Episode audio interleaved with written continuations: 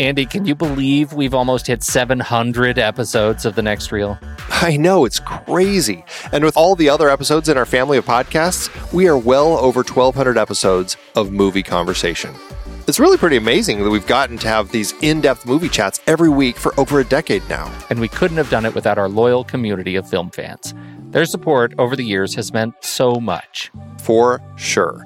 That reminds me, we should give the merch store a shout out. Buying shirts from thenextreel.com/merch is a great way listeners can continue to support the show. Plus, they get to sport our great designs. Absolutely. I think sometimes folks forget we have a variety of shirts, mugs, phone cases, and more available. In fact, a great place to start is with a shirt sporting The Next Reel's logo. We also have that classic Fast Times Spicoli Surf School tee, or the weirdly popular Rusty's European Tour shirt. The one from National Lampoon's European Vacation. Why is that so popular? Search me, but we have sold a ridiculous number of those. I guess there are a lot of Rusty's taking trips to Europe? We're always adding new designs based on movies we've covered, like our brand new design for A Streetcar Named Desire, featuring a streetcar named Desire. So if you want to rep your love of TNR and films, head to thenextreel.com/merch. Every purchase helps us continue to have these weekly in-depth conversations. So visit thenextreel.com/merch today. And as always, thanks for listening and being a part of The Next Reel community. We've got lots more great movie chats coming your way. Andy, it is hard to believe that we have been having in-depth weekly conversations about movies since 2011. You are telling me. Producing this show week after week requires a ton of work behind the scenes. If you'd like to help support our efforts, one easy way is by using our originals page when shopping for books and movies that we've covered. Just visit thenextreel.com/originals. Your purchases made through our links give us a small commission at no extra cost to you and allow us to keep having these great discussions. I love The Next Reel Season 4. Do you know why? I don't. Why? Because we got to talk about my favorite movie, Terry Gilliam's Brazil. That's not even an adaptation. No, but it was such a great part of our great Terry Gilliam series. And a few others in that series were adaptations, like The Adventures of Baron Munchausen, adapted from Raspi's stories, and La Jetée, which inspired 12 Monkeys. Oh, right. And for our Man With No Name trilogy, we saw how Sergio Leone's A Fistful of Dollars was basically stolen from Kurosawa's Yojimbo. We added Labor Day to our Jason Reitman series, adapted from Joyce Maynard's novel. Oof, there's one we'll always regret. Our big Stephen King series covered adaptations like The Shining, Cujo, Christine, and Stand By Me, great horror and coming-of-age tales. Another Coen Brothers adaptation, too. We got to talk about how they turned Homer's The Odyssey into Oh, Brother, Where Art Thou? For our holiday series, we did The Bishop's Wife and The Poseidon Adventure. And who could forget seeing Alec Guinness in the adaptation of Kind Hearts and Coronets during our series dedicated to him. We really need to do more of his films. Truly. We had our first film noir series with classics like Double Indemnity, Detour, and Out of the Past. And our black and white cinematography of James Wong Howe series with The Thin Man, Sweet Smell of Success, Seconds, and King's Row. So many adaptations. Oh, you're not kidding. Dive deeper into these originals and more at thenextreel.com/originals. Every book you buy helps support our show. Get the full list at thenextreel.com/originals and start reading today.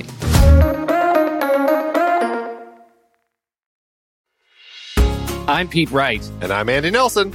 Welcome to The Next Reel. When the movie ends, our conversation begins. In just a matter of seconds, you're going to hear a classic episode of this show from back in the day when we called ourselves Movies We Like. It took us a while to settle into the show's format, so you'll notice some differences as you listen to these episodes. For instance, it takes us a bit of time to actually get into the conversation about the movie, things like that. But we're still proud of the conversations about the movies themselves, and we think they're worth keeping in the library. So enjoy these episodes from our back catalog. And you can become part of our Discord community, learn more about the show, and find out how you can become a supporting member at thenextreel.com. So thank you, everybody, for downloading and listening to The Next Reel. We appreciate your time and attention, and we hope you enjoy the show.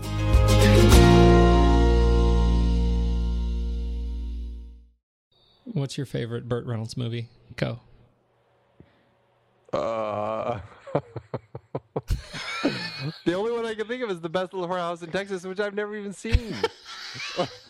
How sad is that? The dude has 176 credits, and you can think of the one movie that you haven't seen. Paternity. Oh my God, you're terrible. God, if you see, this is the thing.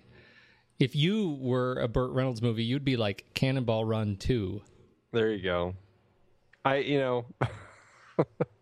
All dogs go to heaven. Oh, Jesus. Oh, I'm just not. Man. I know. Hooper? Anything? You haven't seen Hooper? Mr. Hooper? He played Mr. Hooper? Sonny Hooper. Hi, Ernie. Oh, Hooper was great. Hooper was great. Way underappreciated, that film. Hooper. Sonny Hooper. That was one of my favorites. How are you, Ernie? You're not even paying attention to me. Why are we talking about Burt Reynolds? I don't know. Besides, he's in the news this week. Because he's bankrupt? Because he's bankrupt, yes. Why do you like to pick at other people's pain? Well, he's advertising it. That's the worst. Yeah. I don't know. I don't know why I started. Sure you do. He was in Boogie Nights. Exactly. That's actually where I expected you to go, but you didn't. Striptease. Yeah. Yeah. I tend to celebrate the earlier, what I call the Reynolds canon. Mm. Not these off blacklist titles from later. I like Paternity. There were like some from my childhood that I swear I saw way too many times, especially probably for as young as I was. I shouldn't have been watching them. Yeah, and it's like Paternity and what was the other one? Gosh, I can't remember. Some Best Friends or one of those. I don't know. That sounds horrible. I remember it, but I don't remember anything about it. It just sounds horrible. Yeah. There were some bad ones. People don't make movies called Best Friends anymore. Hey, speaking of Hooper, you know who was in Hooper? Who? Jan Michael Vincent. Oh, sweet. Hey, is Sharknado 2 out yet? Have you seen it? It came out yesterday. Did you see it? I did not see it. I didn't either. I haven't seen the first one. I can't watch the second one until I've seen the same. They're the same. It's the same movie. I don't think just watch. It's just a stream of shark consciousness. Yes. Oh man, I heard a review. A critic was talking about it, and this line that she said, how can you fail to appreciate like lines like this? It's okay, I know you're scared because they're sharks, and sharks are scary. Like, that's some great writing. Wow, did they actually have like the actors write their own lines? Yeah. Oh, goodness, that's funny. Hey, have you seen that? Speaking of interesting shows, Quick Draw on Hulu. It's a Hulu Plus show. Have you seen this, Quick Draw? No. I may be speaking out of school on this show. I don't know. I ended up getting it was a clout perk, I think. Mm. When you schmooze on social media enough, you start getting perks. And so I got this perk on Clout, and it said, hey, you should watch Quick Draw on Hulu and see what you think. So season 2 is coming out, and I'd never really given much thought to Quick Draw. But it turns out Quick Draw it's a funny show, and it is an entirely improvised half-hour comedy. It's a Western. This Harvard law grad becomes the sheriff in this little tiny town, Great Bend, Kansas, in 1875, and it's like improvised. Interesting. It's totally worth checking out. An improvised period comedy. An improvised period comedy, and it sort of blows me away. Like, you watch a couple of episodes of it, and the fact that it holds together and gets, like, you can, if you start from episode 1, season 1, and watch through 3 or 4 episodes, you can actually feel the actors getting better. And so by season 2, episode 1, which was my clout perk, it's a tight little comedy show. I was really into it. I'm having a good time with it. Oh, interesting. You heard it here second.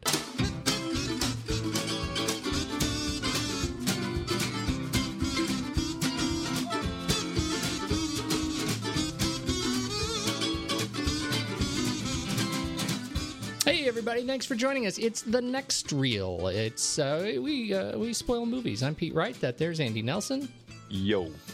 And we're gonna talk about a fine Terry Gilliam film tonight. But before we do that, we want you to head over to thenextreel.com. You can read the blog stylings of the goodly, kindly Steve Sarmento. You can jump into the conversation with us on Facebook.com/thenextreel or Twitter.com/thenextreel. The Next Wheel. Next Reel. Elmer Fudd is on the show tonight. Truly. That Eric Idle. That's awesome, right? That is pretty cool. I'm telling you, sometimes, you know, they reach out of the darkness and reach out to us on Twitter and say something fantastic. That was pretty great. And I think that's more people should be following us. More people should be following. Read along. That's right. They would know. Let me just say this. The other thing to say, and this always shocks me because I don't hang out on Pinterest, but when I go to Pinterest for our page, I'm constantly blown away by the number of awesome posters that you are putting up there. There are a lot. And God. The thing I love about movie posters nowadays is it's not just the standard studio posters that are always appearing, but you have so many fantastic just artists doing their own interpretations of posters. And so it's really fun just to kind of look and see what posters are out there these days. They are great. Great. I have a ball every time I look at them. So if you head over to The Next Reel or Pinterest.com/The Next Reel, you know, we have poster collections. We have a poster collection for The Next Reel and the film board, so you can see all of the recent Planet of the Apes. And then just this collection of amazing movie posters that you've put together. And so it is great. But that Next Reel poster collection is over 1,000 movie posters. That's a lot of posters. It is stunning. It is great, and the Munchausen posters in particular are really quite striking. The one they used for the theatrical release is lame. It's true, and this I think goes for a lot of films, but it's really lame by comparison. You get so many more interesting posters from other countries or just different kind of the B styles that end up out there, or like I said, all these interesting ones that people are making now. So lots of fun stuff. Really good stuff. Yeah. The Buttle Tuttle Brazil poster is one of my favorite ones. Oh, yes. The red one, yeah. So go check that out. Andy, tell me, do we have an update from Andy versus the people? #GuessTheMovie, #PonyPrize. You bet we do. How'd you do this week? This was a good week, despite being maybe potentially poorly timed with the news. Oh, but you know, one doesn't always think about these things. So I picked Munich, Steven Spielberg's film from 2005, which I think is one of his great films. And it was a really challenging film for people to nail, and it was right up to the wire. It was the last image that I posted, and good old Alexander C. Curran he figured it out, finally threw the guess out there, and he was right. So he is entered to win our Pony Prize. Nice. Indeed. I like Hunt Thug Nasty came in close with Ninja Assassin. He almost deserves like a second place for that. I know, right? What a great game. Yeah. Do you have your movie picked out for this week? Are you ready to go? You do already? Uh-huh. Right. Yeah, I don't have the images. I got to start picking images tonight, but I'll get it sorted very quickly. That's another one. You head over to Instagram.com/thenextreel, and you can play along with the Guess the Movie Pony Prize. And there you go. Absolutely. All right. Let's do trailers. I'm going to go first, Andy Nelson. All right. Just because you're so excited. Is that what that is? Is that what that sound is on my face? Let me tell you, I am excited. I didn't realize how excited I was about this film until I saw the trailer. Like, I knew it was coming. I knew it was out there. That's fine. But then I saw the trailer, and I was taken back. We're doing Fury Road this week. First trailer came out. And this was a hell of a week for trailers with Comic-Con. And, oh, my goodness, there was a lot to choose from. But the Fury Road trailer came out, and I'm telling you, even though we don't see a whole lot of Tom Hardy in this film, this looks gruesome. I love the concept that they have with the story for this one, that basically it's just a road trip from one end to the other, and it's just them constantly moving, and it's just a story as on the road going along this whole journey, which I think is pretty fun. It never stops. Well, it rarely stops. I think there are sequences in here where you see it stop, mostly as they tie each other up to cars and then start driving again. But Tom Hardy, at least from behind, looks great. It's a George Miller joint. It feels just like Mad Max, you know? I mean, this takes me right back into canon, you know? This was great.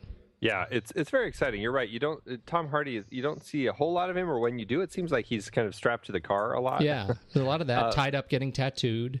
Yeah. So, but you know, the characters, like, they just all have a great look, and I'm hoping that he can pull off that grittiness. I mean, just from the stories of the shoot for this, it sounds like it was kind of its own little hell for a lot of the people involved. And so I have a feeling that the feeling of that grittiness is really going to come through, and it's not going to feel just like a glossy Hollywood production. Totally. It certainly doesn't from the trailer. Totally. Absolutely agree with that. It's directed by George Miller, written by Nick Lathuris, Brendan McCarthy, and George Miller, and stars Tom Hardy, Charlize Theron, who, man, they can sure mess her up.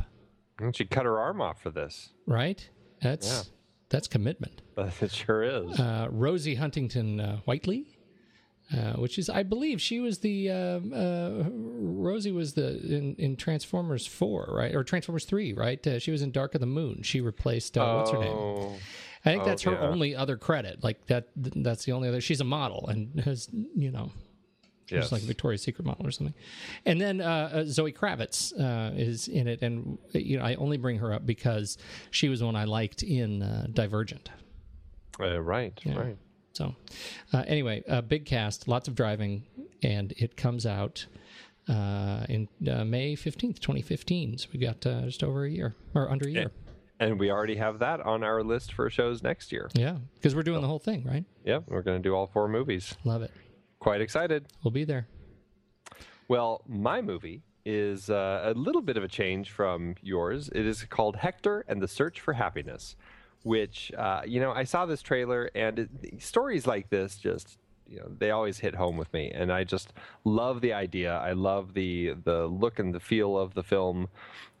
It has Simon Pegg, who I just love, plus Rosamund Pike, who is very easy to fall in love with, and Stellan Skarsgård, and Jean Reno, and Toni Collette, and Christopher Plummer. I mean, it's got this fantastic cast, and it's about this guy, Hector, who's just kind of like stuck in a rut as a psychiatrist, not sure what he's doing with his life, and decides he has to go on the road and figure out what is happiness. And it rings that bell of, you know, that you know, potentially saccharine story, but one that just kind of, it's just such a feel-good, honest feel-good sort of story that it just sucks me in. And the trailer, just everything about it just makes me happy. And so, you know, I found my happiness already with the trailer for Hector and the Search for Happiness.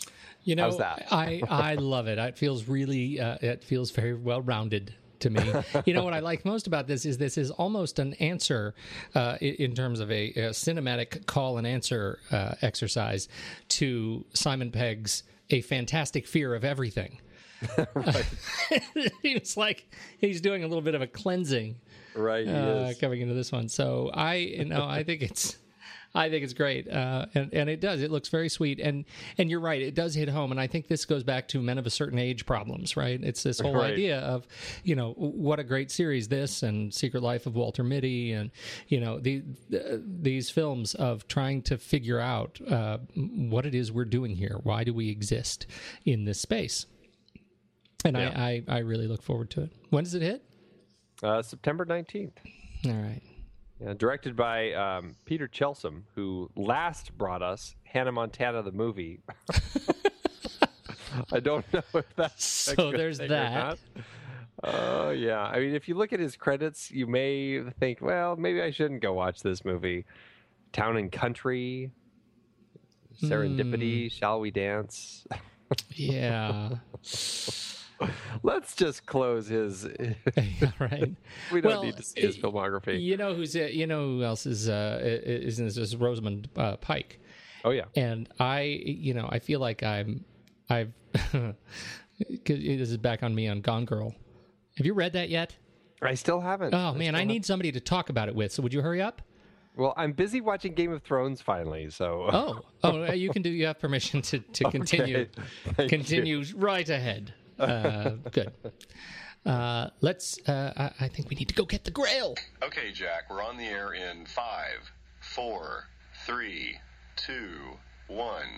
Hey, it's Monday morning, and I'm Jack Lucas. In the world of talk radio, hey! Jack Lucas was king. Look, I said I want an offer, they can forget it. To stay on top, he did whatever he had to. Forgive me! But one day, Jack went too far. It was Mr. Lucas's offhand remark that seemed to have fatal impact on Mr. Malnick. No matter what I have, it feels like I have nothing. Yo, what's going on? And just when he was about to give up on his own life, he stumbled into Perry's. Unhand that degenerate and remove your presence! I like New York in June. How about you? You know who I am? A hood ornament.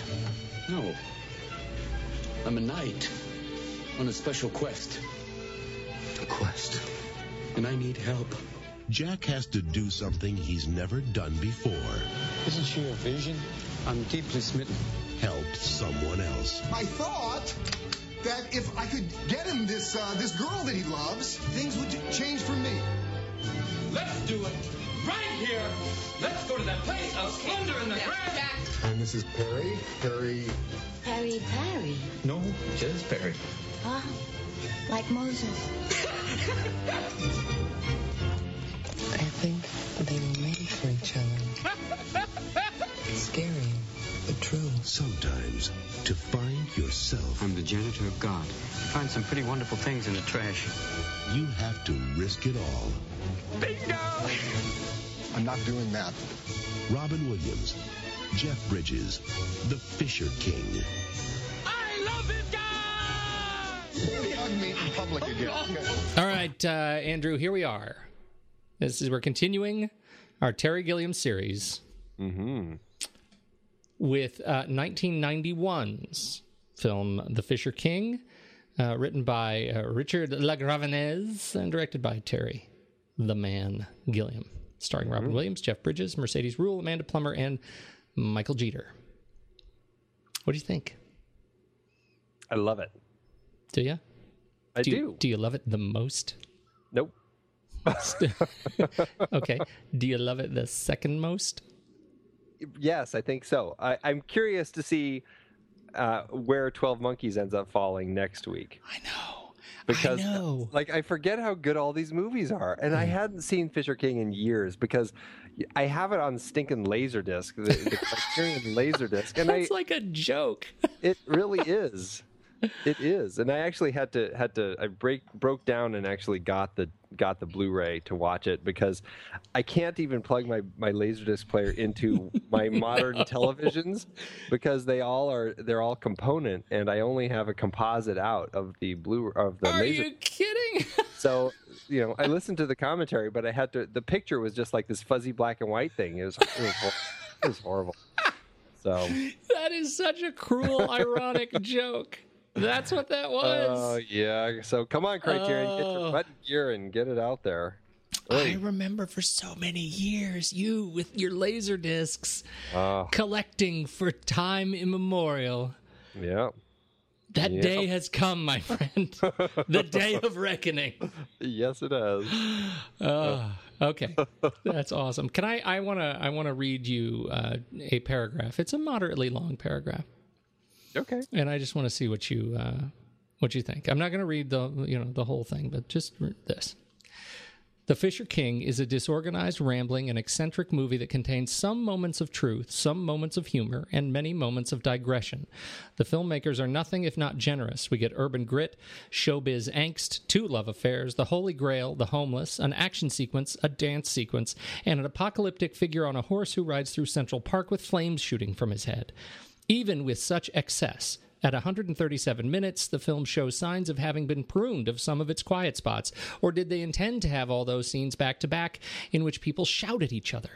The film stars Jeff Bridges as Jack, a radio talk show host whose unbalanced listener goes on a shooting spree, apparently following Jack's advice.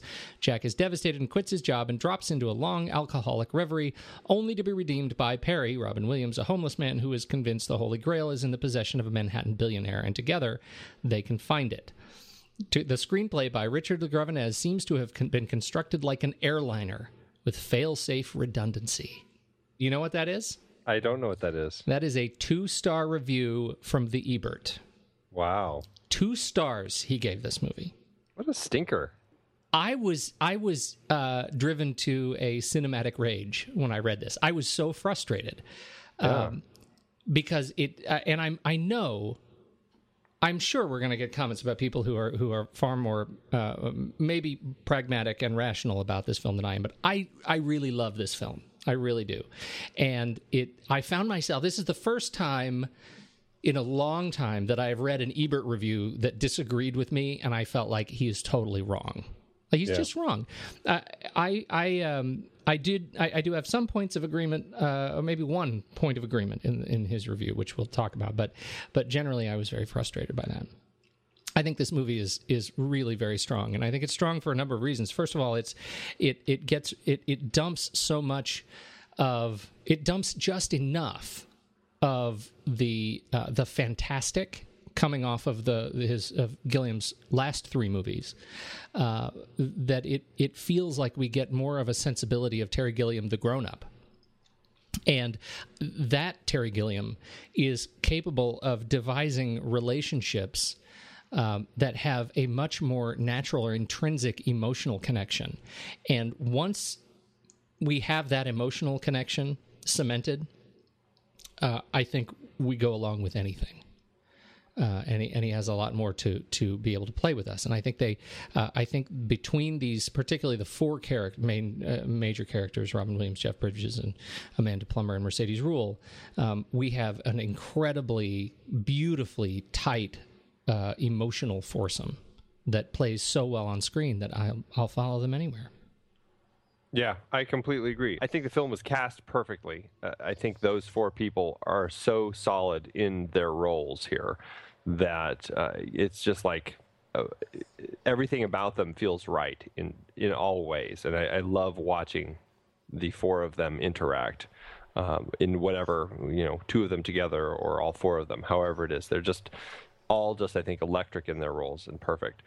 And I think, I think you're right about this is really a chance for Terry Gilliam to step back from the extravagant sets. And I think he specifically ended up picking this script because of that, finding something that was not so big and elaborate and full of special effects, but something that was more character-driven and gave him more of an opportunity to show people that, or show Hollywood in a large sense, that he could do stuff that, came in on budget, that other people had written, that, still made money and succeeded at the box office, and it was a quality film. And, but also just to show that he can really tap into these characters. I think he had been labeled so much up to this point as a filmmaker who can make pretty pictures but doesn't really focus so much on the characters. And I think that I think there's a lot of interesting stuff going on with the characters in his previous films, but this one I think is the film where he really found the right way to tap into the personas of these 4 characters. And I mean, obviously the Richard's script helps tremendously, but I think Terry found the right way to build the scenes with these characters and to let them live these roles. And I think a perfect example is the moment where everything is going right for Jack, and he kind of got Perry hooked up with Lydia. Everything seems like it's going good. And then he has this moment where he has this conversation with Anne about, you know, just having some time apart and splitting up. And it's this incredibly powerful scene. The way that it's written is beautiful, but the way that Terry chose to shoot that is really just like, if you watch that scene, it's just, the vast majority of it is one shot. This shot of just them having a conversation. And he knows when to allow his two actors to have time to work together and just develop this scene in one single shot, and they know how to play it. And then he also knows where to cut out of that and to use that as a transition in the emotional story. And it's fantastic filmmaking, and he really proves here that he can do more than just these extravagant, fantastical films. That is such a terrific example, that sequence. And credit to LaGravenese too, that that sequence, in spite of all of that, and no bones about it, Jeff Bridges is a dude that can play damaged. Do you know what I mean? Can channel damaged better than many others actors on screen, and yet. That sequence of him turning his life around and watching the ego take over was such a beautiful pivot to this guy that you think has learned the lessons. You think he's there, he's arrived, he's learned the lessons, and then he torpedoes it himself. Yeah. He does this emotional seppuku by turning on the one person who stuck by him all along. And yet that sequence, as straight as Gilliam played that sequence visually, one of the things that I really am drawn to is how he is capable, just at the flick of a switch, he's capable of using the actors as fantastic set pieces by the way he portrays them visually. You notice, you know, when he needs to get this sense of compression, he goes back to that tried old super wide angle close up thing that he does. You know, there's this great sequence where, where Lydia is trying to escape. You know, she's had her nails done and she's a little tipsy and she's on their floor and she tries to crawl into the corner. And that sequence is just so beautiful because it goes that super wide angle where you see the whole apartment and her face just gets so big, and it draws me back to Brazil. It draws me back to Munchausen. It draws me back to, to the Terry Gilliam I know from The Fantastic. And yet he's doing so playing with the people on stage without the fantastic sets and the fantasy. He's doing so in a way that I think really adds a visual texture to this film that that makes it that much more appealing to me. Yeah, and then with that, I think he also knows, he and Richard know the right way to move from the fantastical elements like the Red Knight and kind of folding that in and out of the story. So it doesn't feel over the top, in your face, hey, this is a fantasy set in New York sort of thing. It all works in the context of the story, and it really just takes you into the psyche of Perry, this damaged man. And even toward the end, when Jack kind of takes, you know, Perry's role essentially, and to go into this castle and retrieve the Grail, and he starts hearing the horses and he sees Edmund coming up the stairs with the gun and everything, and he really kind of gets into his head. It plays well with that psyche, but it keeps that beautiful Gilliam fantastical touch that he has. But it fits in a context in the film that still makes it work in the real world. Yeah, I think that's a great point. Because we establish through his back to the world building, we establish that the fantasy is reality for Perry, and that's like our entree into being able to see things like the Red Knight, and establishes a context for it. So when it pivots at the end and Bridges starts to see those, we've already established that it's approved. This is approved behavior, cinematic behavior. It doesn't take us out of the context of the film. I think that's a really elegant manipulation. Yeah, it's beautiful. We need to talk a little bit about Robin Williams. Sure. Because in so many ways, I think this is This is one of those parts that he was meant to play, you know? I see him in this role, and he takes such ownership of it. And I say that with the caveat that there were just a few sequences where, and it's really the Perry who is the homeless vigilante, right? When he's got his shield out and he's out and he's beating up the guys who are beating up homeless guys. Where he becomes the unrestrained comedian, Robin Williams. Do you get that feeling? Yeah, I mean, he inevitably that happens. I mean, you even get a little bit of that in Dead Poets Society, where, you know, when he's kind of talking to his class, and all of a sudden you kind of get that Robin Williams comedy coming out, you know, and he's John Wayne, whatever. And that definitely spills out here. And that's a perfect point where you really see it is when he confronts those thugs as they're getting ready to set Jack on fire. And it really comes across. I think he does better here at kind of making it fit the character a little more. Do you really? You know, I disagree. I don't feel it. Finish your point. Is it that particular scene? Yeah, I think there are two of them, right? There are the two sequences where he's out there, and one he gets sliced up. But it's that first sequence when he's rescuing Jack, and that's just it ends up being over the top Robin Williams, and I think it would be okay if it wasn't Robin Williams, because Robin Williams is so noted for that behavior, right? Specific behavior. In Dead Poets Society, I never felt like I was out of the character. I never got that feeling. I felt like he was absolutely appropriate doing what he was doing in front of that class, right?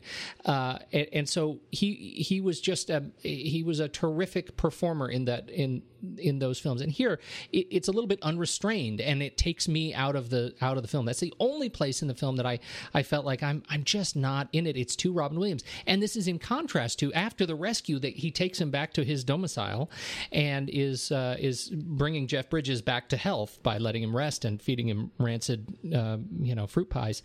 And I think that's some of his best work in the film. I guess I will agree with you. I mean, I guess I'm used to it. Maybe is what's happened, and I've kind of gotten used to that scene, that whole sequence of him saving him. And I think part of that is the script, and part of that is Robin, because some of that is just kind of this crazy. You know, we're being introduced to this very strange world of the homeless, right? Where, you know, the guy, the old Gandalf-looking guy, stands up and screams suddenly, and Robin stands up and screams with him, and then they greet each other. And it's this weird world that, you know, it's like, okay, that doesn't necessarily strike me as normal, even in the world of the homeless. So I don't know. To me, it seems like part of that is just the way all of that's written.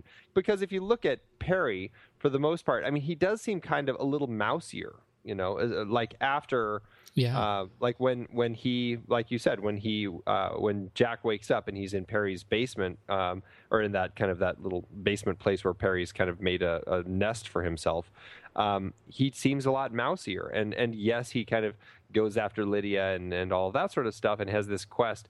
And he's, you know, calls himself a knight, but he always seems mousier. And that beginning when he first appears, he does come off as a much stronger character and a kind of a crazier character.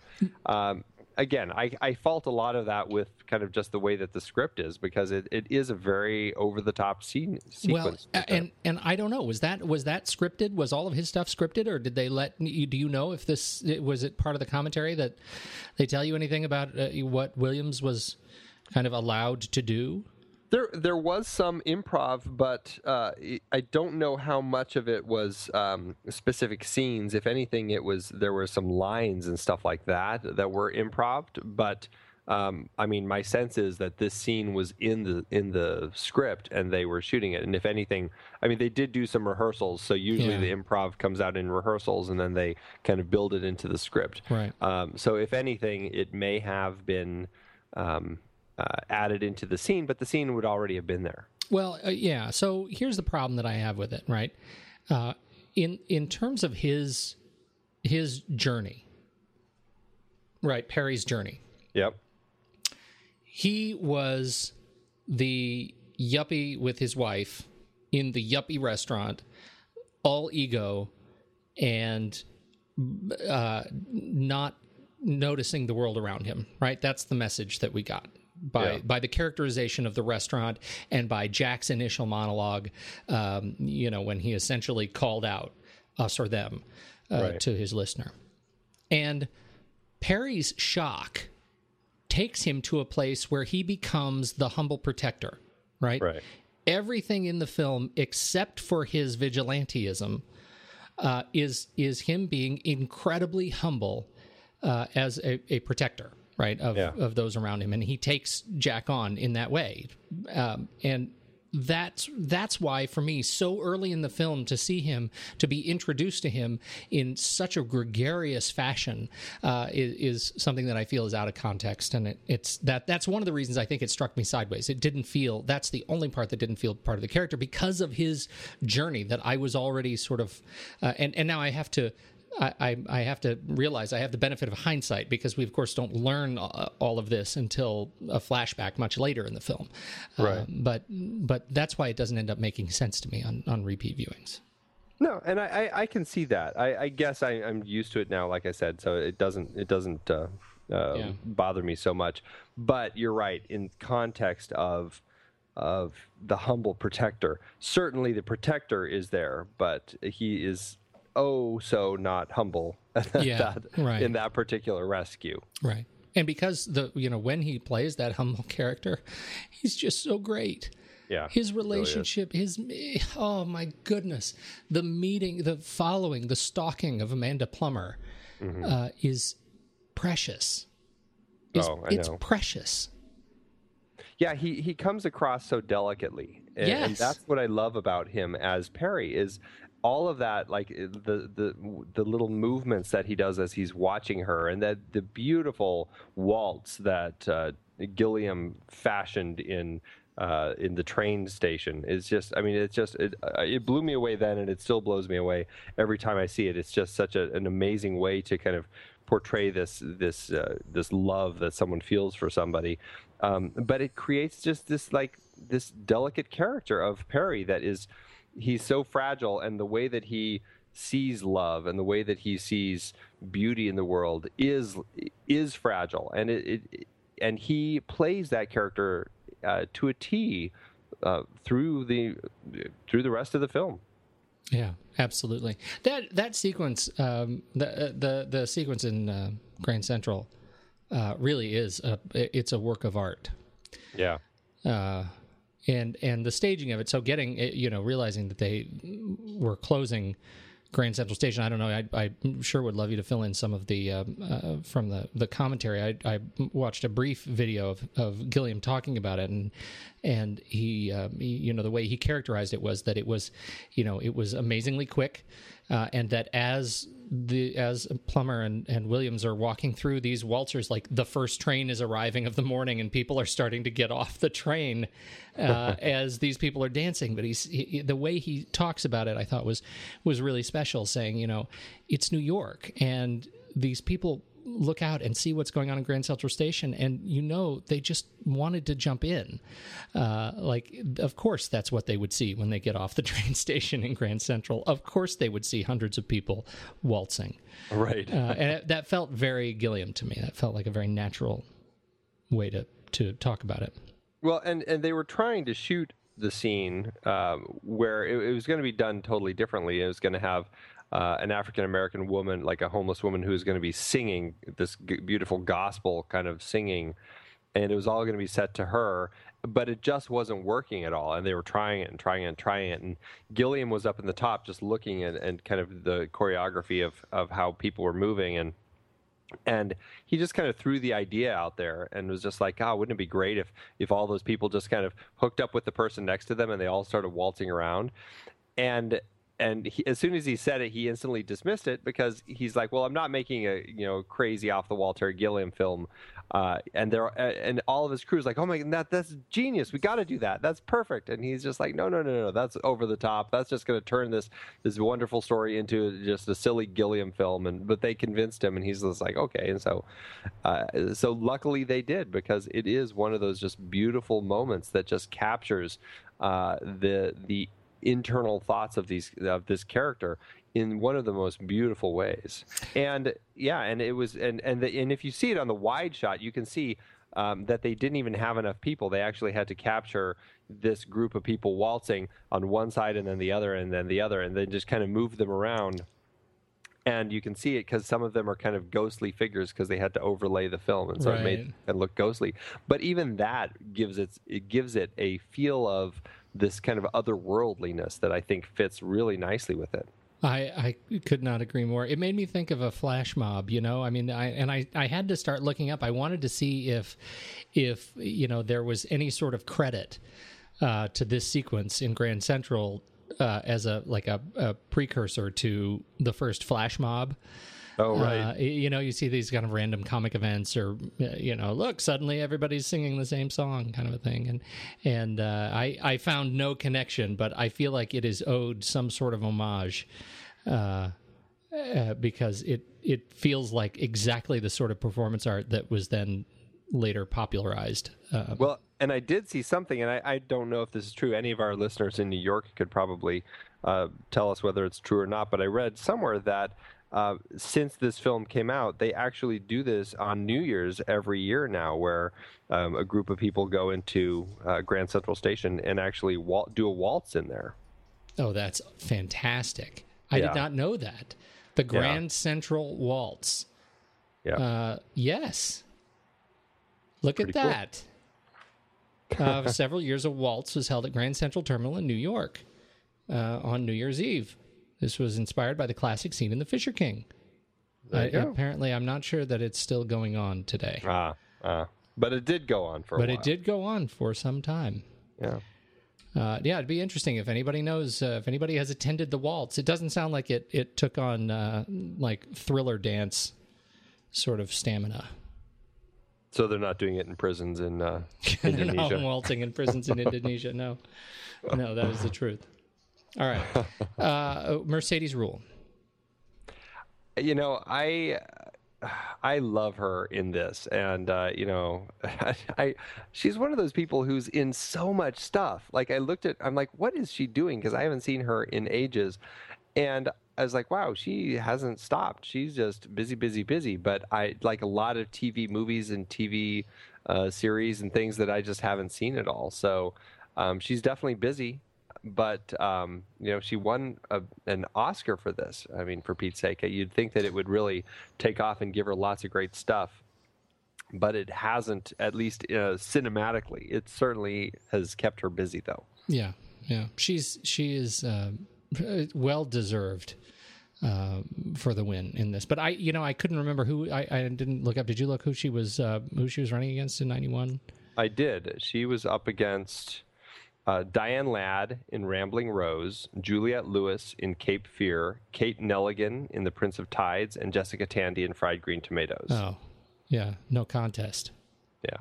I mean, I haven't seen all of those, but I think I've seen all but one, actually. Yeah. So, wait, let me guess. What was the one I can't remember? Rambling Rose? Yeah, that's the one. That's the one, yeah.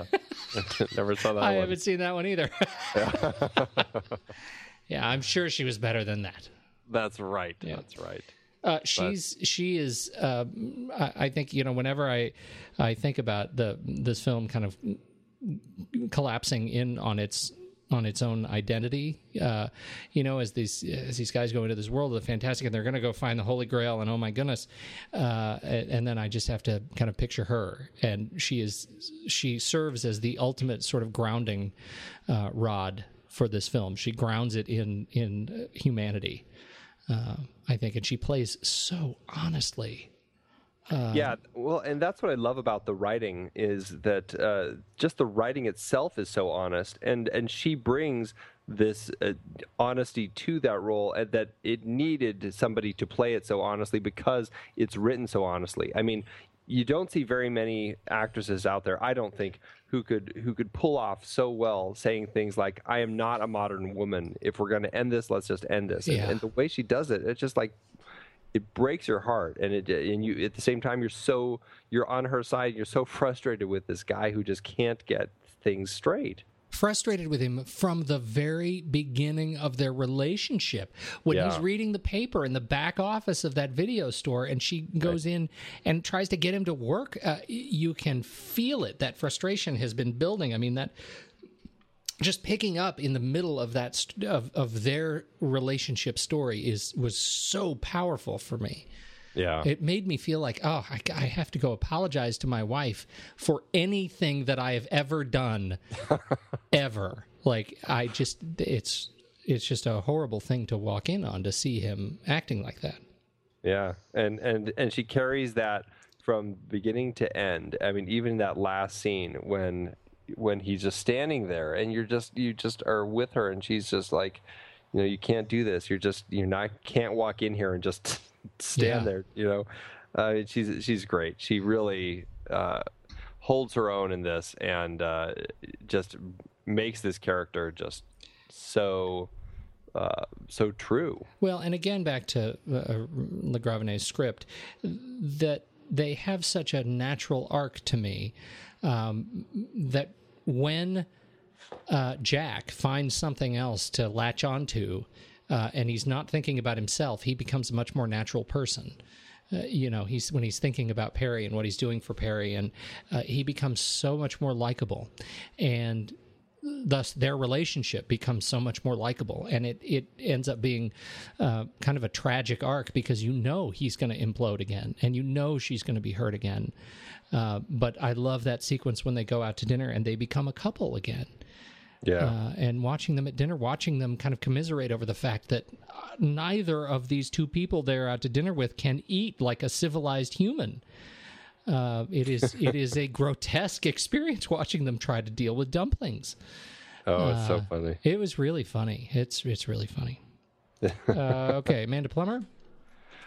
You know, I think that Terry Gilliam and Robin Williams have both said that she's perfect at playing this incredibly awkward person and just like really just kind of clumsy and just geeky. And then all of a sudden she has this almost kind of a touch of a Renaissance angel look to her that is just kind of like hauntingly beautiful. And it's an interesting way that she can kind of go from one to the other. And she does that really well. And you know, she's so awkward the first times that we see her. And then you see her walking home with Perry. And it's like you can see why he would fall in love with her. It's just, there's something in there. And that's just, it's so broken. And that monologue that she has where she's essentially breaking up before they've even kissed, as he says, it's just heartrending because she just clearly stuff has happened in her life where she just doesn't trust anything good to happen to her again. And that scene is just so heartbreaking, and you just hear her going through that process of painting out how things are going to happen, and you just see those tears in her eyes, and you just know that something had happened, and it's really heartbreaking, and it makes you fall in love with her. Oh, it really does.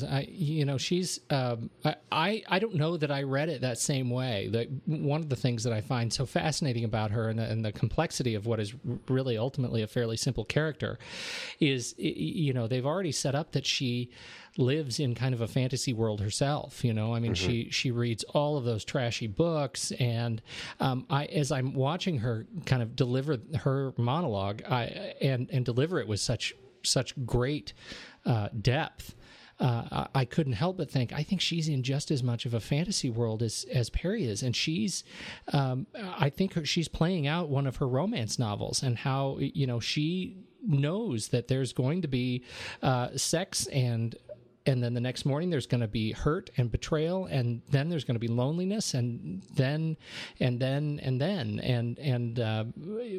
because But it also gives us a sense of the great maturity that a glimpse of great maturity that she has to be able to even communicate that in a period when she's hurting. Yeah. So I loved it. I love what she does for the role, and how conflicted I am about her, that there are periods where, you know, when Mercedes Ruehl, when she says, you know, you want a character, you can be a real bitch.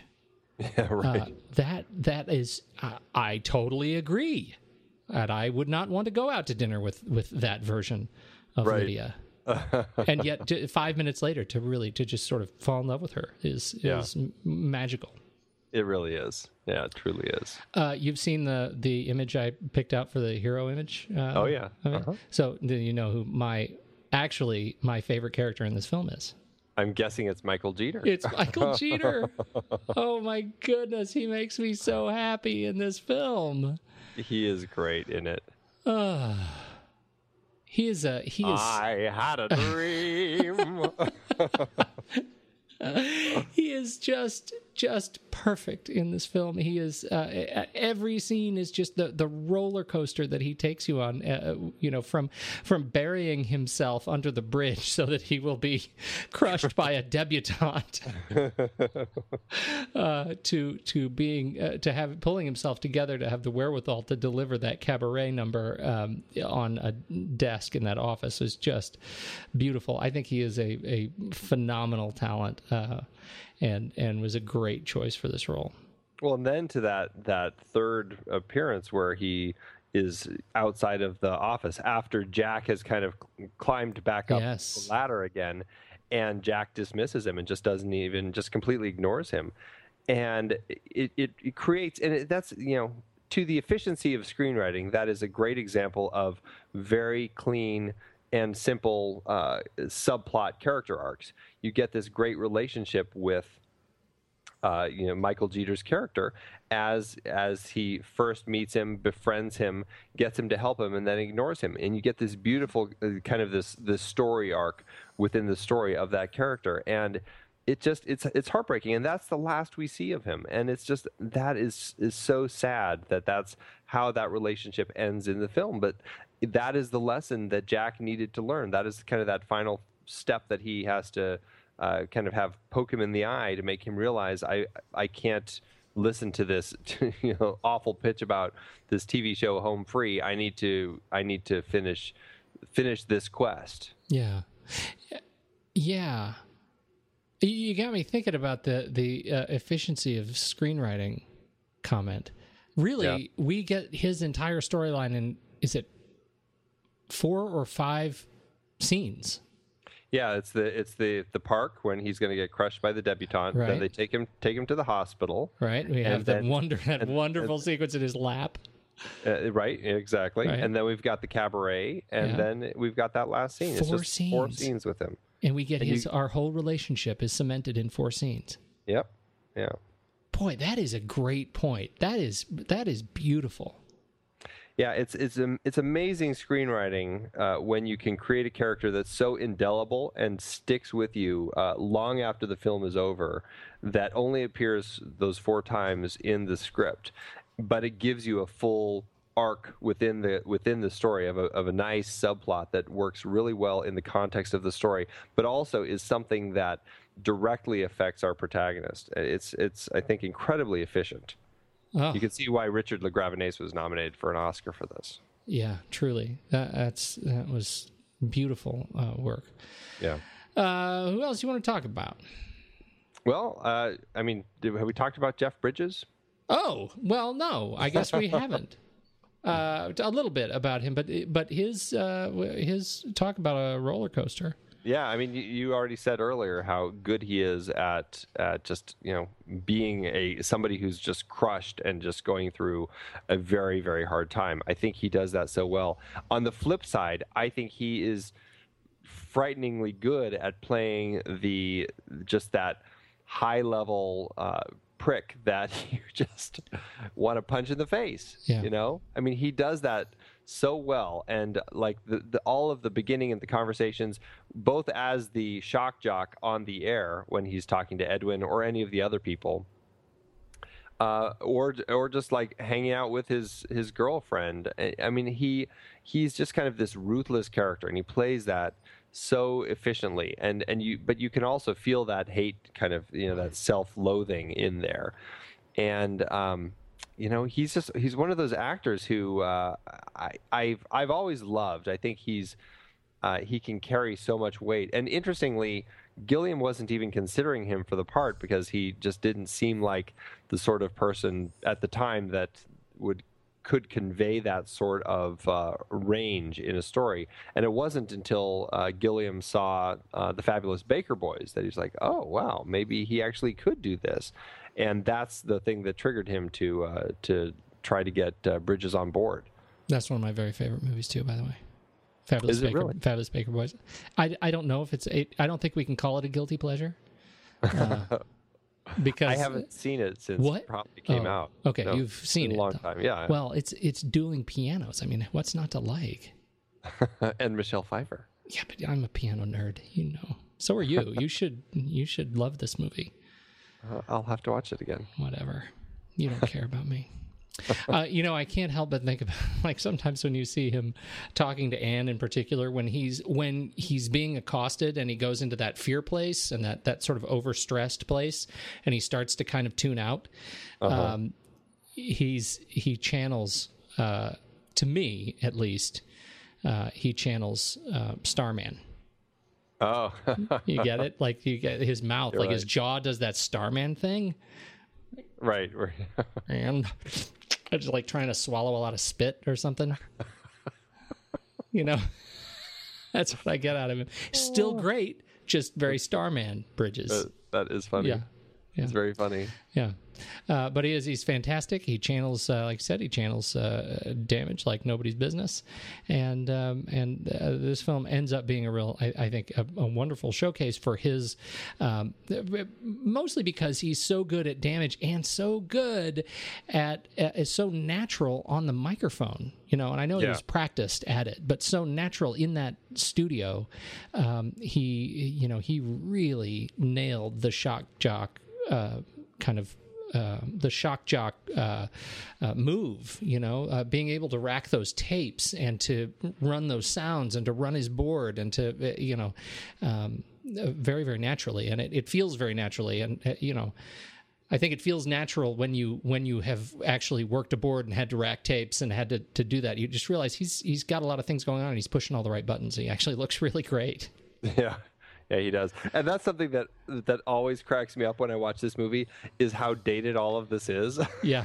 But it all works, like, you know, the video spot with all the VHS tapes lined up on the shelves and him as the shock jock pulling those tapes and everything. When he's doing the thing, they're calling Lydia to tell her she's won the membership grand prize, and he's like trying to fast forward the cassette tapes in the boombox. That was awesome.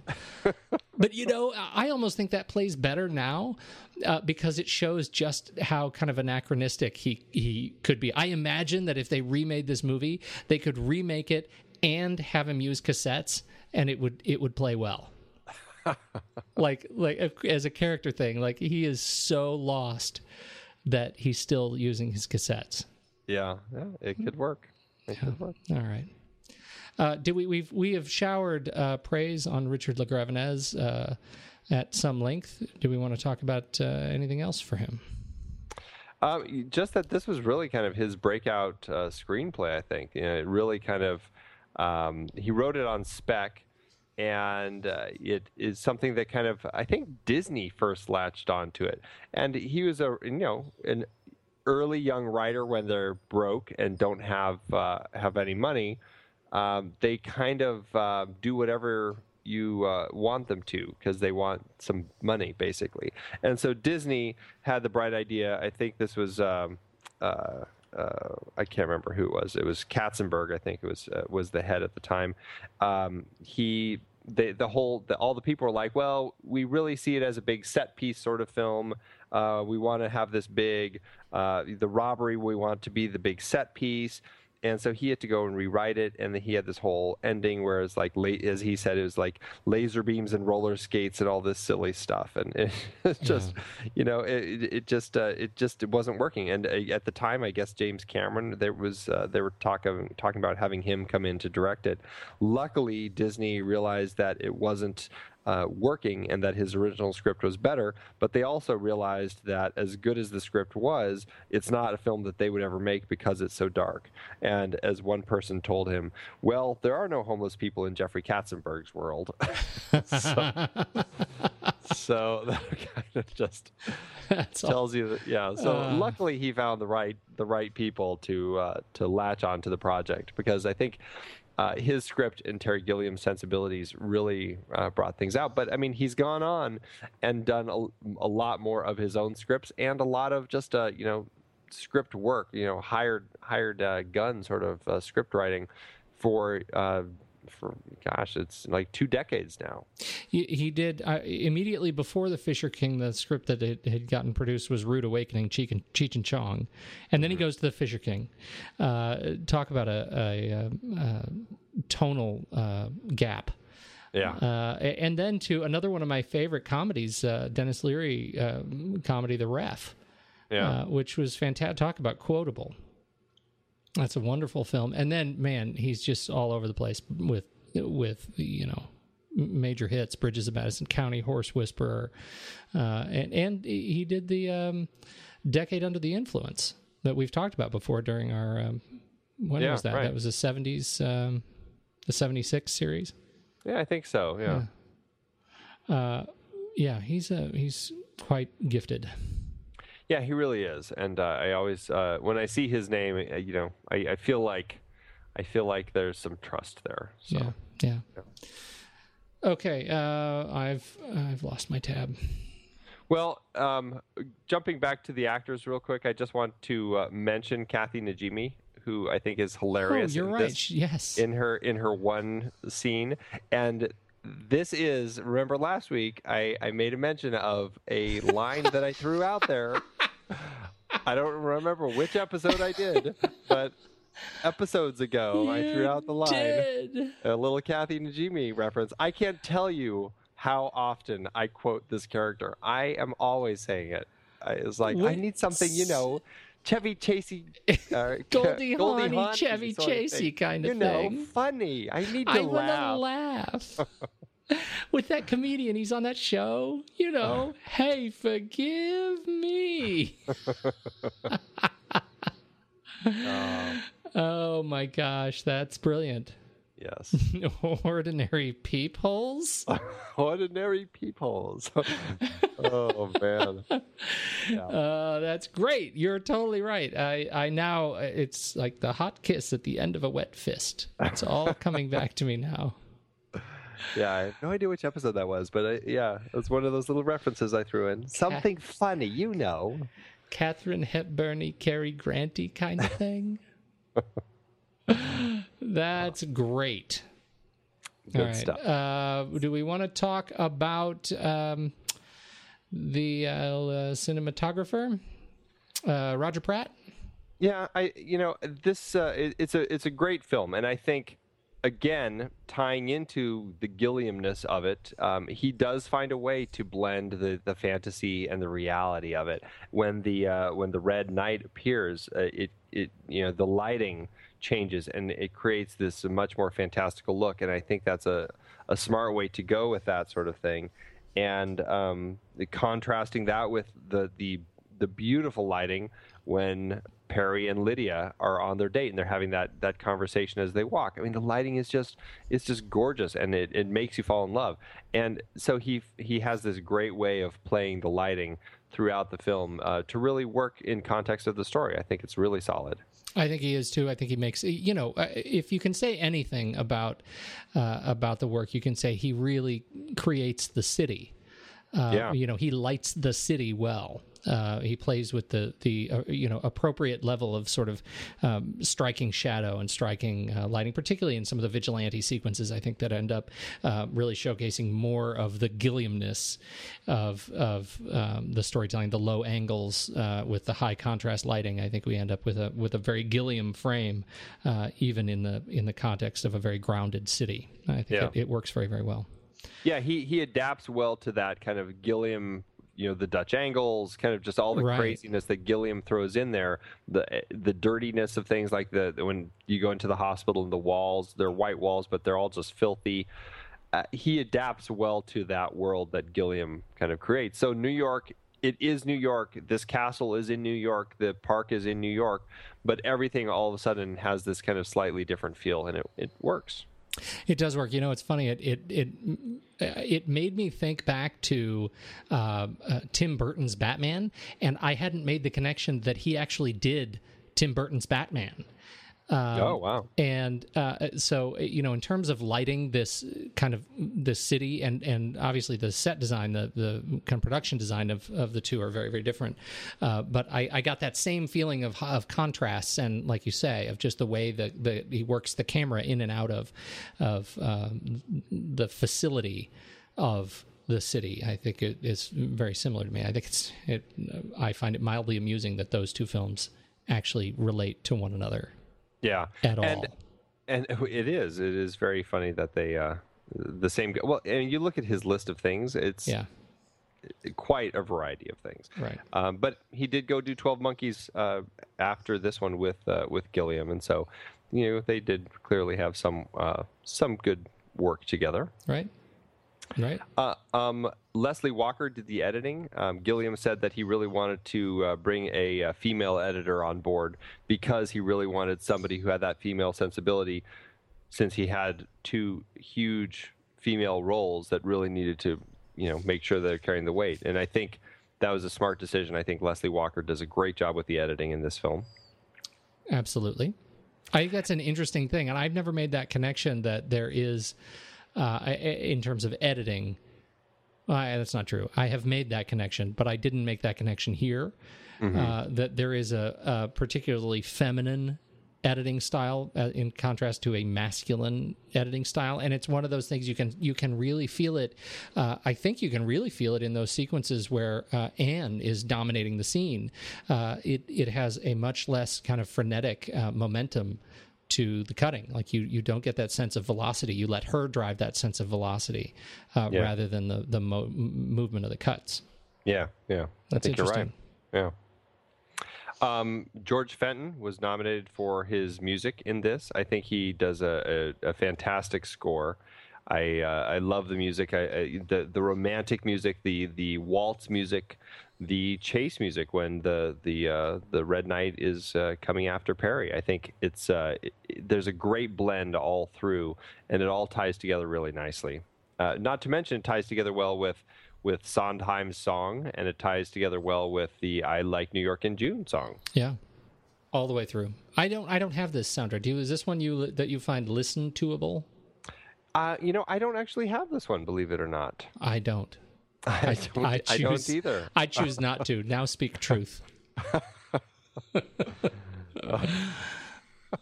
guess that'll give you something new to think about tonight, then. I guess it will. Yeah. I feel so low now. See how quickly I did that? Shake it up. Okay, Melbourne. We've talked about Melbourne about something, right? Did we? Have we talked about? Oh, The Natural. Yes, that's right. I knew it. That's right. Oh, we've got to get up pretty early. I feel like we've sort of done credit to Melbourne's work as production designer on this film by just talking about how great he does the city. But the other set pieces that I find really engaging, that I like so much, and maybe, again, these shine for me because of the performances that were going on in them. Like, they really work as a total scene. The domicile, Perry's domicile, is a wonderfully eclectic home.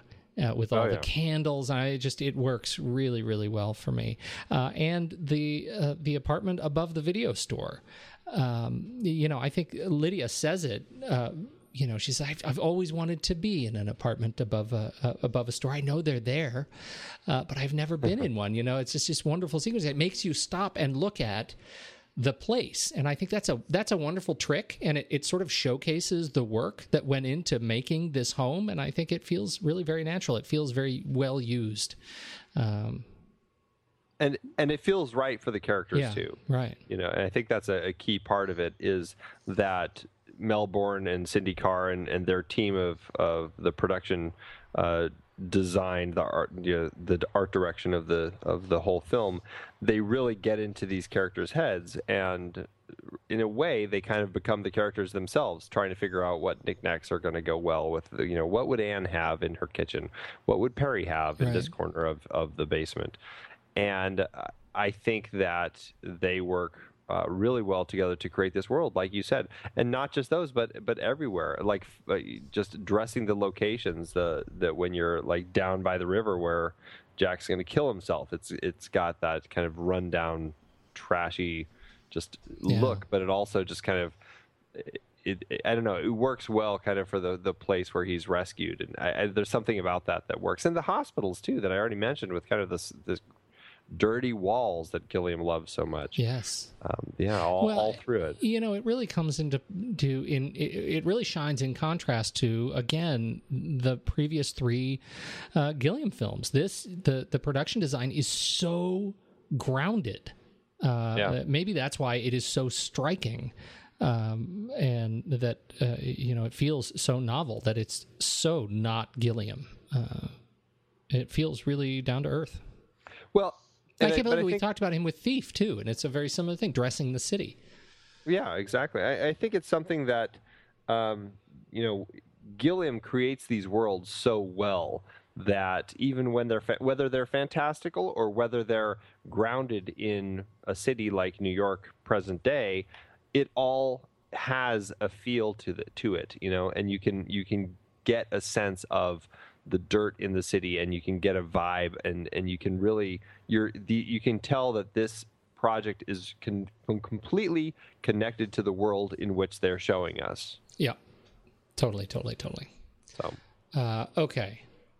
Anybody else you want to talk about before we talk numbers? I think that is it. Oh, did we mention that Robin Williams was nominated for an Oscar for Best Actor in this film? I don't think we mentioned that. I'm glad you brought that up. The only win, I think, right, was Mercedes Ruehl. Yeah, Mercedes Ruehl is the only win. Robin Williams, Best Actor. Richard LaGravenese, Best Original Screenplay. Melbourne and Cindy Carr, Best Art Direction, Set Decoration. George Fenton, Best Original Score. They were all nominated. They did not win. This was the year of The Silence of the Lambs, so that was you know, kind of the big sweep. Yeah. Anthony Hopkins won for playing Lecter, so he beat out Robin Williams, and you know, there's something to be said for that, I think. Yes. Yeah. All right. So how did it do? Did this in some small part redeem the budget challenges that came from Munchausen? Well, you know, Munchausen did prove to be such a problem for Gilliam, which is unfortunate. I mean, immediately after, he was actually all set to direct The Watchmen. I don't know if you knew that, but he was going to do that with Joel Silver, but that the financing never came through, and a lot of that was because Munchausen they didn't trust him, right? Yeah, they're like, no, we're not going to give you any money, and Joel Silver had just done Die Hard 2, and he overspent on that, and it didn't perform as well as everybody was hoping. So between those two films, everyone was like, well, we're not going to give you any money. And so it took a while, and Gilliam, you know, went through kind of a depression trying to figure out what he's going to do, and he latched onto it. And I think that, you know, he said that the three rules he had were don't film in the U.S., don't film with a studio, and don't work on anyone else's script. He opted to break all of those rules because he really wanted to prove that he could do it, and he did. It really came through. The budget for this was $24 million, and I only found domestic numbers as far as how much the movie made. But even just domestically, it ended up making almost $42 million. And so I don't know what it made internationally, but just domestically, it turned a profit. And so that showed to everybody that, you know, this is a guy who can make a movie. It's not just Munchausen after Munchausen after Munchausen. He actually can make a good project. And I think at the same time, it also showed Gilliam that, hey, it's not so bad working in the States. It's not so bad making a script that somebody else wrote. When he finds the right people who have his sensibilities, like Richard LaGravenese, they actually can all help each other make a better project that ends up making money at the box office. And I think that was a great turning point for him. So, you know, all told, the film ended up making adjusted profit per finished minute of about $222,000. So not a bad return. Not too bad. Not too bad. All right, let's flick chart it. Let's do it. Head over to flickchart.com/thenextreel, and you can find our stack rankings of all of our favorite films, and we will see. You should join if you haven't joined. Join up with the Flick Chart, and then friend us. Whatever the word is, you should do that with us. Like us, right. Friend us, whatever. And then we'll see if our top lists match your top list. That would be great. Mmm. Mmm. Ooh. All right, here we go. The Fisher King or Pete's new favorite movie, Knowing. Oh, my God. That's going to be every week for a while, isn't it? I don't know. Probably not. I think that more and more films will end up beating Knowing, so it'll... The Fisher King, please. Yeah, yes. The Fisher King or Forrest Gump? I will take The Fisher King. That's a tricky one. I actually think I would go Fisher King. I think I would. Wow. Wow. The Fisher King or No Country for Old Men? I will go The Fisher King. Really? Mm-hmm. I'm torn on that one, man. That's a tough one. I am not torn at all, if that helps. All right. Well, since you're not torn at all and I'm torn, I'll go with you. Since okay. I feel like this is one where I really could go either way. It's very much a mood thing. Okay. The Fisher King or Brazil? Oh, there you go. You know which way I fall. Brazil. This one. I would go with Brazil. And I feel like we should. Well, we'll save it. But I want to read the blot comment for the week on Brazil. Oh, okay. When we finish. The Fisher King or Aliens? Oh. I mean, please. Aliens. You said that, and I'm like, what? Oh, please, what? Which way is he going on this one? Yeah, I could go to Fisher King, but I think I will go Aliens with you. Fisher King or The French Connection? The Fisher King. I actually agree. I wasn't sure I was going to, but The Fisher King or The Matrix?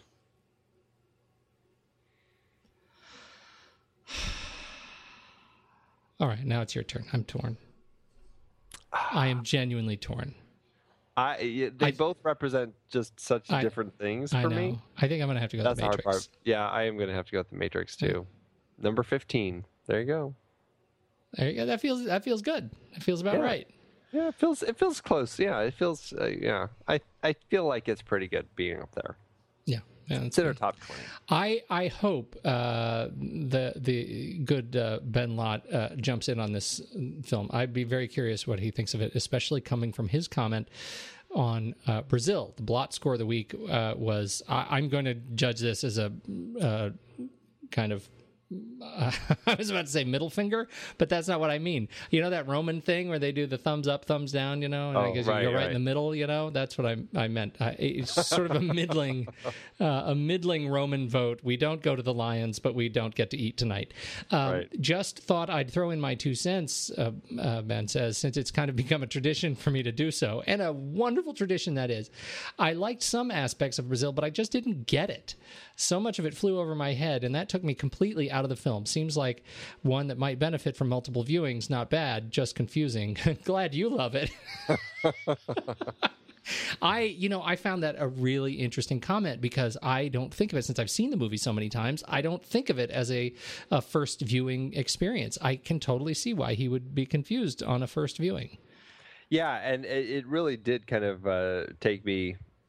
I had to take a step back as well and go, what was that first viewing like? Was it really confusing for me too? And because I really can't quite remember if I was just like confused by the story, or like, what the heck is going on in this crazy world that right. Terry Gilliam is creating here? I don't remember, but it definitely is eye-opening. Something like you said that we just haven't thought of, like put ourselves into that perspective in years, decades. Yeah. It's that question. Do you remember where you were the first time you saw Brazil? I don't consider there was a first time that I saw Brazil. It has always been, and right. It always will be. Wow. Well, I look forward to the block comment on The Fisher King and see how this holds up in his Gilliam score. So, fun times. Where do we go from here? I think Absolutely. You already spoiled it. Yeah, I spoiled it right at the beginning. We're going to be finishing up our Gilliam series next week with none other than 12 Monkeys. I'm looking forward to this film because I have not seen this. Of all of the Gilliam films we've talked about, this is the one I've seen the least. Interesting. Okay. And so I think it's fair to say right now I have no opinion on this film. Well, I know we saw it together a time or two. Yeah, I know we did, and I remember pieces of it, but 1995. Yeah. We saw this in the theater together. Very likely, I'm sure of it. Yeah. All right. Well, this is going to be awesome. Wrapping it up next week, and I think that's all we've got. This was a good talk. I gotta go to bed. The answer: 2 dwarves and a melon. What's great about that is you couldn't hold in the laugh. I couldn't. Couldn't hold in the laugh. It's so nonsensical. Like, why would I even say that?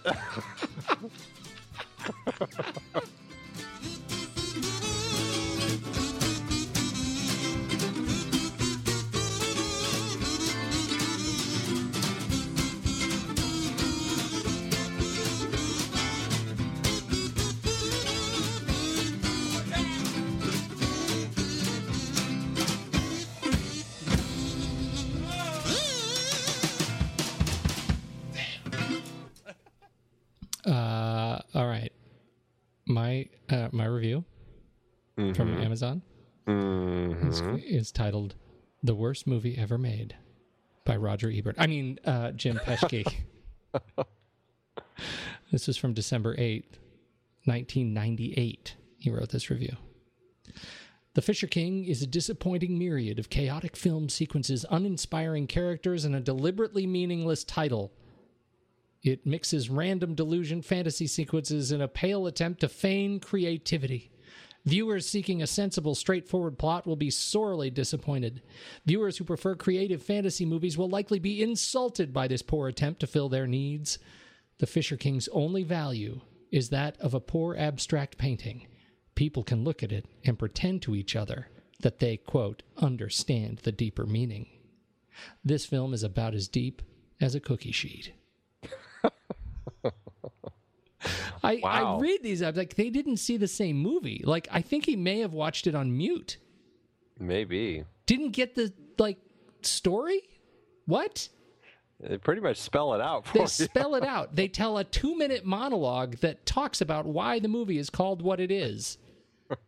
The main set piece at the end of the film is finding the grail from the story about the title. How do you miss that? What's yours? Mine is by Andy Williamson. No redeeming value whatsoever. 1 star. I nearly hated this film. I am a former film student, current film lover, reader, researcher, and all-around film nerd. But I just did not connect one iota with this dismal movie. I love Brazil and 12 Monkeys and enjoy much of Terry Gilliam's other work. But what in the heck is this? There is good weird, Brazil, and then bad weird, of which this film is one example. The story seems tied together in only the loosest meaning of the word. The relationships and coincidences just had me saying, come on? The film seems rambling and disjointed, maddeningly so. I also found the murder scene to be horribly jarring and unnecessarily grotesque. Yeah, that's my idea of a good time. So blame me if you will, but this film is garbage. I didn't have the opportunity to be engaged in it. It bored me so. Robin Williams in the buff? Ugh. Okay. Not my idea of great filmmaking. I kept searching for some greater idea or point to tie everything together, and I didn't find it. Granted, I only saw the film once, but if it is so bad that I have no desire to ever see it again, even for the sake of figuring it out, then a 1-star rating is more than appropriate. Sorry, folks, this ain't what it's cracked up to be. I don't mind being depressed by a film if there is some point to it all. But here... Goodness. Again, watched it on mute. I'm almost sure that that's what's happening. Ugh. Or maybe they're watching it in reverse. It's possible. I think next week we can't do 1-star reviews. These are too downer, too much of a downer. They are, man. People are harsh. They really are. I just don't get it. The response, the Bone Man responded to the comment that you just read, and he writes a really great response. He outlines the whole thing for Andy. That makes it so much better. Yeah, it makes it so much better. He did it, about 7 years too late, but he did it. But at least he did it. Oh, I take it back. 11 years. He did it 11 years right. Later. He responded.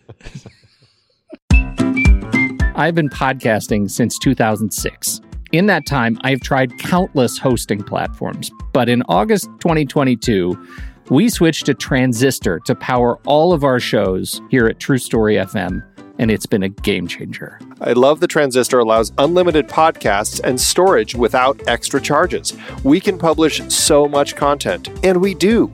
If you want to start up a podcast, do yourself a favor and host your show on Transistor. With their one-click publishing, you can get your new show onto all the major podcast directories effortlessly. And their website builder lets you quickly build custom sites for each show.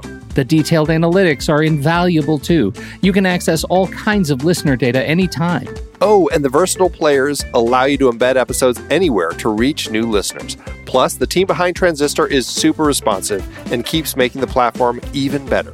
After using countless hosting services over 15-plus years, Transistor has been, hands down, the best podcast partner for us. If you want a hosting platform to take all the worry out of getting your podcast out into the world, go to thenextreel.com/transistor and check it out. Support our show and support your own show by going to thenextreel.com/transistor. Start growing your podcast today.